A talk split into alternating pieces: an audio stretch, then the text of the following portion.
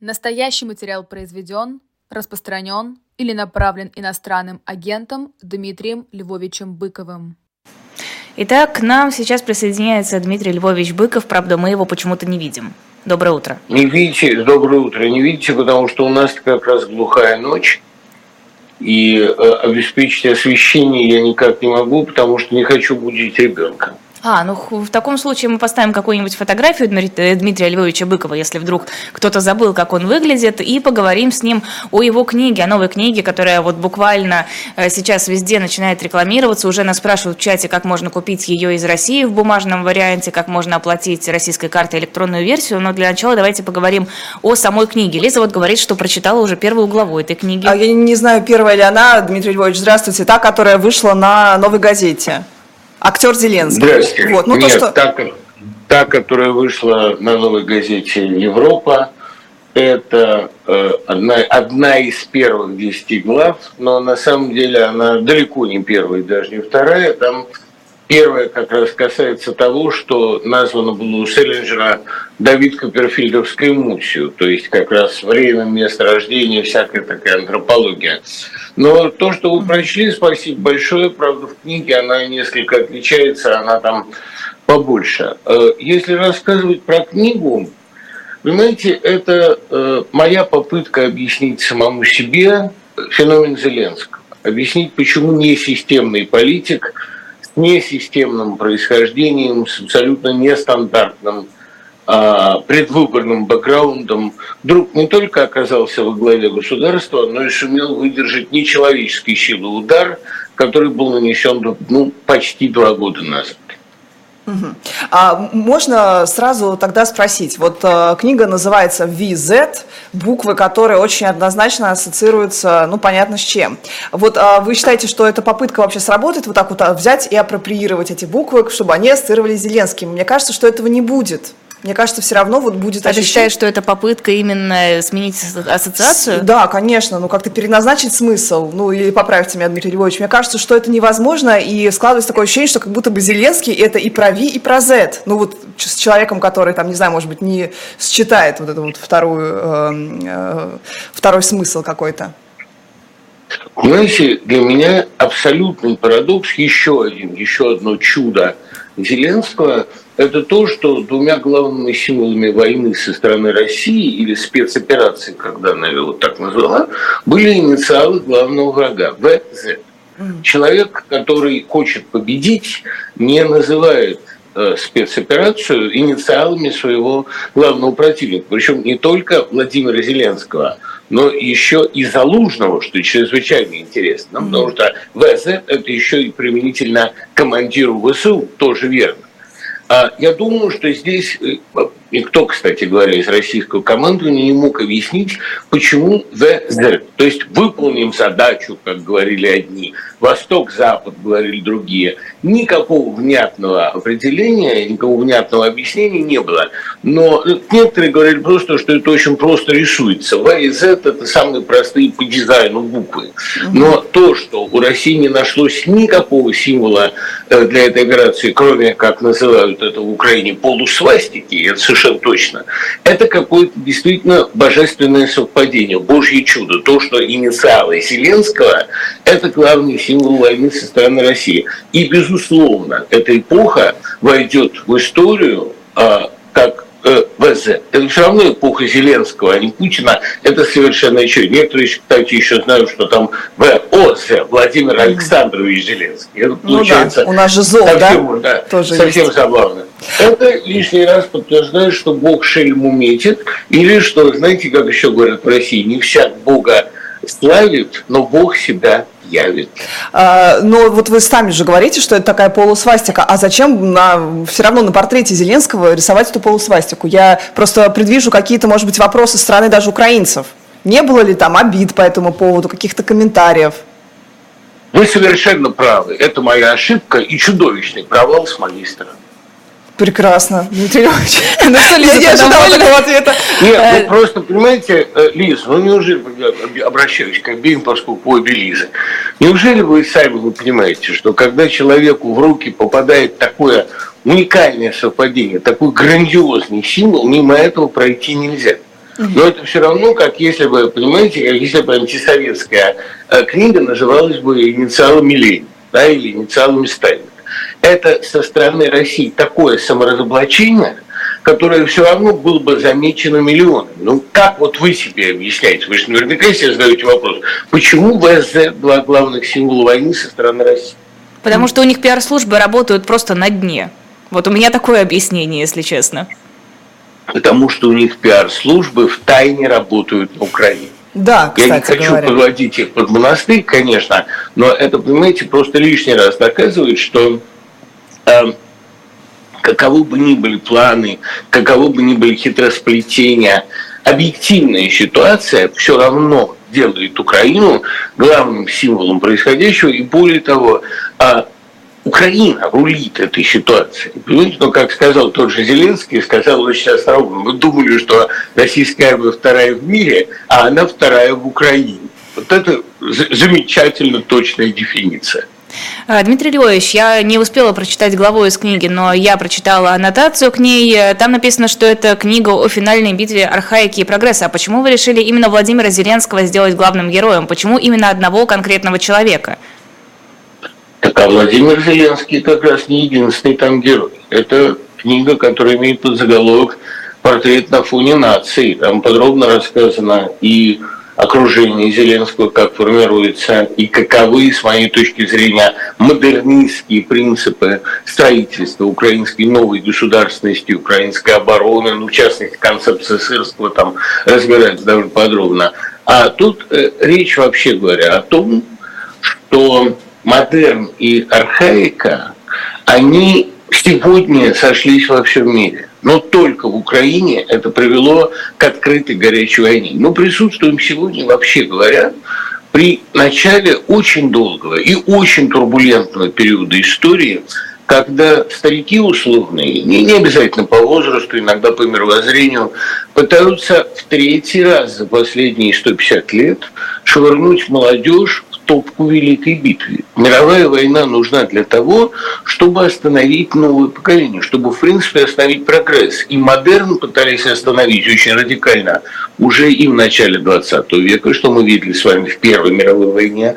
Потом, 30 лет спустя, Вторая мировая война, когда поколение прогресса еще раз родилось. И когда родились новые, я много раз об этом говорил в последние 10 лет, когда родилось новое гениальное поколение, есть все шансы, все надежды сжечь его в топке мировой войны. Ну, к счастью, э, так получилось, что мировая война сегодня уничтожила бы мир. Поэтому она пока остается локальной. А не зря говорил Сахаров, водородная бомба не спровоцировала войну, а остановила, может быть, мировую войну. Это довольно точная мысль. Мы видим сегодня попытки, в всяком случае попытки Владимира Путина развязать мировую войну, именно потому что для него архаика в первую очередь спаситель. Все новое для него смертельно. Он может котироваться в качестве национального лидера только в очень архаической системе. Спасти, отстоять любой ценой эту предельно консервативную систему. Но ничего пока не получается. По крайней мере, весь мир совершенно отчетливо хочет развиваться, превращаться, заниматься интеллектуальным развитием и строительством, а не вот этим вечным противопоставлением себя всему остальному миру, вечным выяснением, кто духовный и кто монолитный. А то, что Россия сейчас воплощает эту архаику практически в одиночестве и тщетно пытается подверстать под нее еще и Китай, это, на мой взгляд, очень показательный и в каком-то смысле оптимистичный. А, если мы говорим о войне как битве архаики и прогресса, победа военная прогресса, может ли победить архаику внутри страны, внутри России? Ну, во всяком случае, обычно же, понимаете, обычно как действует прогресс. А он обычно создает такие условия, в которых э, архаика губит себя сама.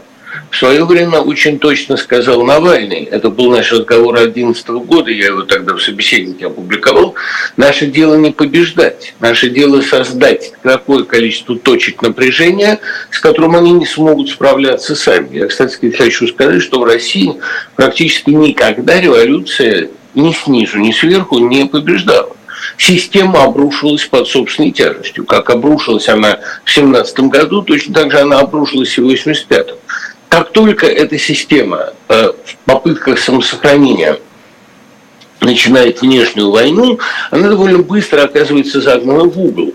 И, кстати говоря, ну, некоторая уникальность и страшная уникальность этой ситуации в том, что впервые в одиночестве против всего мира оказалась тоталитарная система, наделенная ядерным оружием. Система, которая в предельном развитии, как она сама говорит, в экзистенциальной ситуации, они даже выучили слово экзистенциальность, способна уничтожить мир. Да, способна, никаких сомнений нет.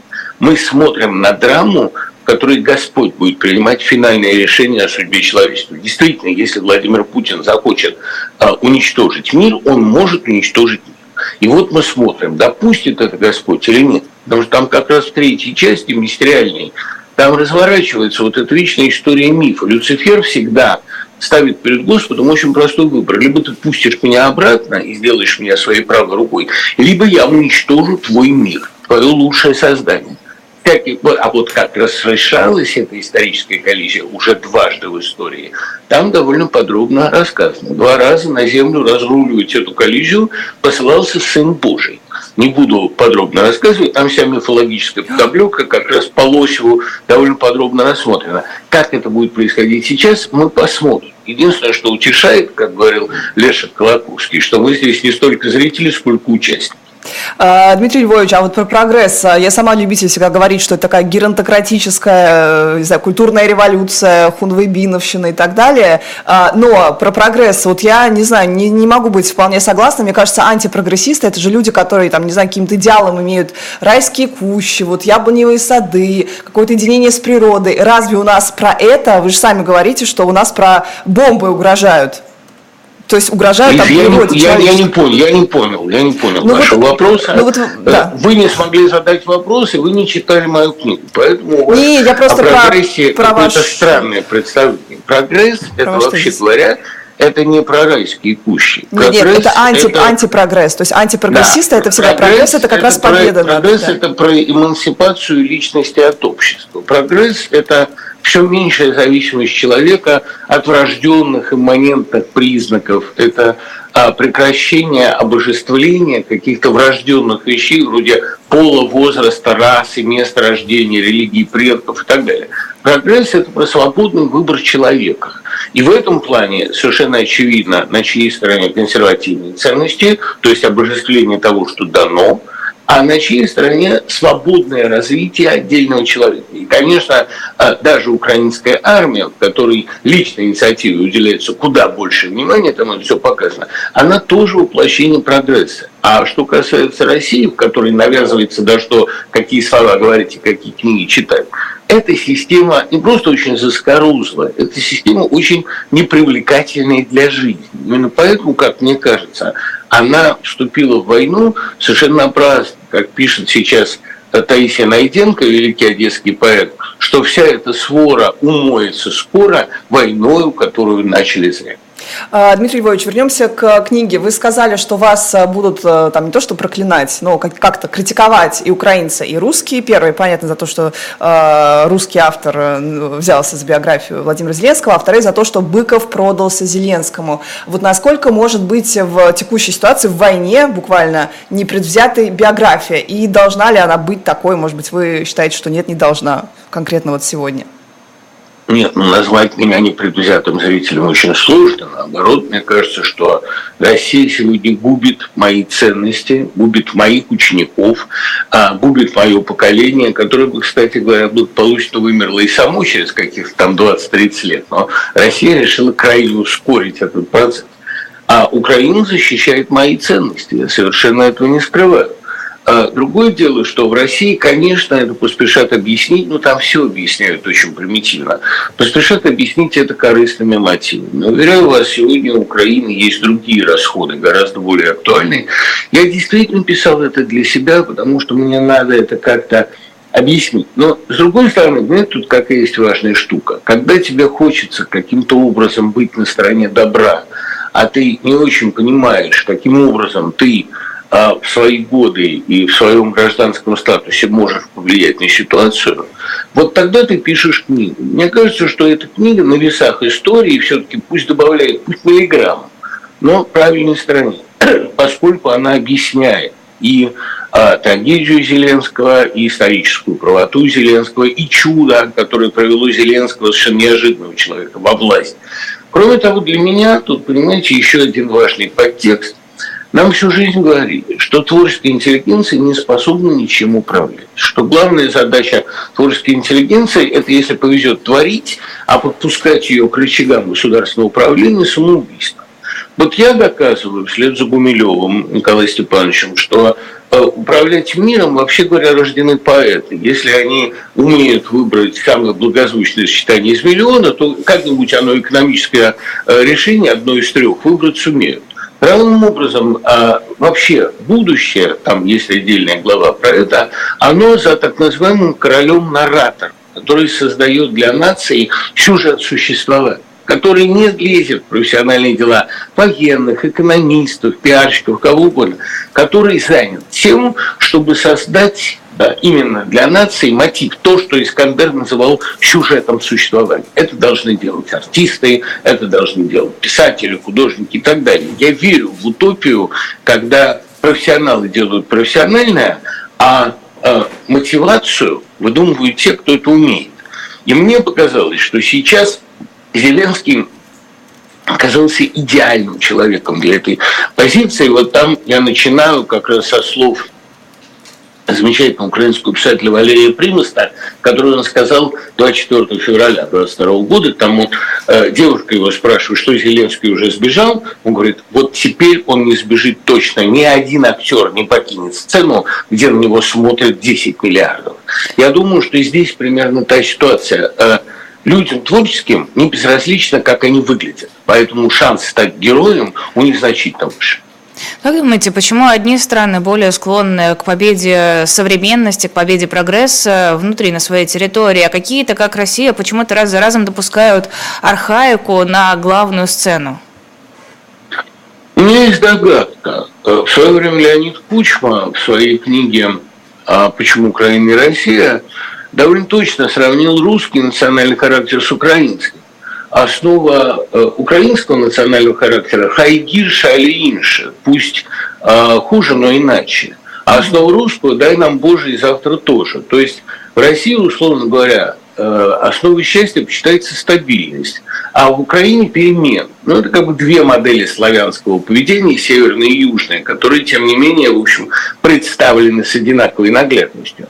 А те страны, которых там, между народом и властью, например, между богатыми и бедными, пренебрежимо мала по сравнению с бездной, отделяющей их от остального мира, в таких странах всегда будут выбирать тупиковые, закрытые, а, вне мировые модели развития. Там всегда будут скорее готовы остаться на обочине истории, чем измениться. Россия современная больше всего не хочет меняться, больше всего боится измениться, потому что эти перемены упразднят и такую систему, и что самое ужасное, такой тип власти, потому что эта власть больше неэффективна. Но как же можно измениться? Ведь пока есть Путин в этой серой зоне, в этом сером полусвете, рядом с этим серым человеком, мы все способны себя уважать. Как только это изменится, они же, в общем, в каком смысле правы. Не будет Путина, не будет путинской России. Будет Россия другая. А в этой другой России, в общем, будет видно, кто чего стоит. И все эти э, Z-публицисты ну, просто покажется, что они не умеют писать. Будет видно, что эти э, Z идеологи не умеют думать, будет видно, что эти чиновники не умеют управлять. Иными словами, появится конкурентная среда. Закрыть, закуклить Россию от конкуренции, привести ее во всемирный тупик – это единственный способ спасения бездари. Ведь обратите внимание, и поддерживают эту войну в основном люди малоодаренные. Там мы же не будем а, подозревать, наверное, Земфиру Рамазанову, Аллу Пугачеву или Виктора Шендеровича в творческой зависти. У нас нет для этого оснований. Понятно же, где профессионалы, а где нет люди, которые могут котироваться, ну я там подробно рассматриваю именно на примере творческой интеллигенции российской, люди, которые могут котироваться в мировом контексте, э, слава тебе, Господи, войну не поддерживают. Поддерживают ее только те, для кого война является единственным способом остаться на плаву. Угу. Дмитрий Львович, сейчас вот э, супер интересная тема, просто у нас мало времени осталось. Хочется, знаете, про какую тоже претензию, уже озвученную в отношении книги, спросить. Э, у вас вот есть э, глава про а, КВН, про э, пятый квартал, про который вот вчера видела у Кашна в, стрима, в стриме, э, простите за такую ссылку, потому что он сказал, что он книгу незаконным образом уже прочел до ее релиза официального. Вот, и он там зачитал пассаж, который он такой крайне комплиментарный элементарные. То есть вы даже такую слабость, как ну, там, описанные плохие шутки, какое-то дурновкусие преподносите как очередную победу Зеленского. Мол, да, конечно, вкус плохой, но зато вот благодаря этому Зеленский стал национальным героем, и вот то, что вы сейчас раньше озвучили, и смог из культурной интеллигенции прорваться во власть и уже какие-то большие политические смыслы а, создавать. А, вот насколько вы считаете, что это попадает, вот эта претензия, а, в яблочко, что Быков превратился в пиар пиарщиков. Быков, гениальный, великий российский писатель, превратился в пиарщика Зеленского, и это не очень-то и хорошо. Это кто высказывает претензию, что Быков Кашин. превратился в пиарщика? Он меня называет пиарщиком Зеленского? А, он, а, ну я точную цитату могу сейчас переврать, но вот перед, про, прочитав пассаж, он говорит о том, что да, жаль, что а, наш великий Дмитрий Быков, а, да, занимается пиаром э, Зеленского, приводя вот конкретно этот пассаж про э, КВНовскую э, историю.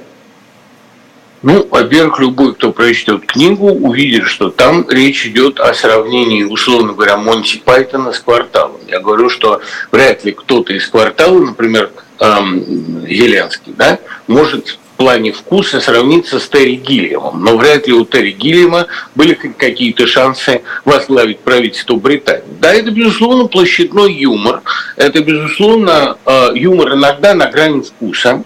Но дело в том, что соблюдать грань вкуса и не всегда обязательно там, где ты хочешь разбудить массовую аудиторию. Мы все понимаем, что некоторые шутки квартала очень рискованны. Но это та социальная сатира, которая будоражит общество. А я не, не знаю, почему вы хотите вбить клин между мной и Кашином. Мне, честно говоря, как-то это не очень понятно. У нас с Кашином никаких отношений, ни вражеских, ни товарищеских нет очень давно. Когда-то были дружеские, они исчерпались. А это, а это важно, мы... кто озвучивает претензии. Мне кажется, раз она прозвучала, значит, у людей может такое впечатление сложиться? А я не понимаю, в чем претензия. А, что очень Если комплиментарное... хочется да. Если великому Кашину какое-то время хочется побыть пиарщиком Быкова, я не вижу здесь ничего mm-hmm. дурного. Но эта книга никоим образом не пиар Зеленского. Эта книга – анализ причин, которые провели Зеленского к власти и позволили ему в этой власти сделать нравственно верный выбор 26 февраля, когда он произнес знаменитую фразу «Мне нужны боеприпасы, а не такси». Я пытаюсь понять, каким образом история вознесла такого неожиданного человека. А какие будут претензии к этому? Ну, любой, кто откроет книгу, поймет, что никакого пиара Зеленского нет. Содержится достаточное число критики в адрес Зеленского, достаточное количество довольно едких замечаний в его адрес. Эта книга никоим образом не апологетическая. Я рискну думать, что эта книга аналитическая. И если кому-то захочется увидеть в ней пиар, я надеюсь, что любая вовремя выбранная цитата его убедит. Нет, это не так, это скорее контр а, Дмитрий Львович, спрашивали в чате, как я уже говорила в начале нашего разговора, как можно купить книгу, если ты находишься в России. Расскажете? Понятия не имею. Там, в принципе, я, у Freedom я могу Letters, ответить, кстати, я вчера у Freedom, у Freedom Letters все есть необходимое для того, чтобы ответить на эти вопросы. Если вы свяжетесь с этим издательством, Брушат за отдельное огромное спасибо за то, что он сразу поверил в эту книгу, я оперативно ее издал. А это можно оплатить из России. Есть разные способы, есть промокоды, есть конкретные ссылки. Этим всем делом я не занимаюсь, потому что не могу в этой области дать издателю никакого совета. Но то, что многие в России это уже приобрели, совершенно точно это работает. Заходите на сайт, там действительно все это есть. И давайте тоже, поскольку в чате были такие вопросы, давайте ответим на вопрос, что эта книга э, там не финансировалась Украиной или, может быть, подробнее да, расскажете про само издательство, про, в общем, да, какие про издательство, данные. Про издательство вам пусть рассказывает издатель. Я не финансирую финансируюсь им. Это книга безгонорарная. Ага. А, И я думаю, что сейчас издержки ее издания в любом случае больше и риски ее издания, чем возможная выгода. То, что делает Рушадзе, он издает сейчас украинскую литературу и русскую литературу, которая не находит себе по разным причинам издателя в России, он издает это по-русски. И это, конечно, как вы понимаете, дело столь же рискованное, как издание там издата в 70-е годы. Увидеть здесь какой-то материальный интерес довольно сложно. А объяснять людям, которые сами за денежку малую пишут гадости на сайтах, объяснять им, что я совершенно бескорыстен, что я на свои деньги ездил в Украину и так далее, это довольно бесполезно. Да? Как, в общем, а, говорил в таких случаях Евтушенко, и да, я делаю карьеру тем, что не делаю ее. Но это, понимаете, далеко не каждому объяснишь. Ведь в конце концов эту книгу же не обязан был писать я. Ее мог написать любой. Но написал почему-то я. Да? Сосед ученый Галилея был Галилей не глупее. Он знал, что вертится земля, но у него была семья. Я не побоялся и съездить в воюющую Украину, и поговорить со многими людьми, знающими Зеленского, и написать эту довольно рискованную во многих отношениях книгу. Я вообще не побоялся сделать эту ставку, хотя мне, как вы понимаете, очень было что терять. Если бы я оказался в рядах Z-активистов, я бы, думаю, со своими способностями многих из них соткнул бы за пояс. Уж говорить-то я умею. Но я понял, что занимать эту позицию значит отрицать вообще все, ради чего человек живет. И я благодарен Зеленскому, что в отличие от Путина, обнулившего наши жизни, Зеленский наши ценности защищает.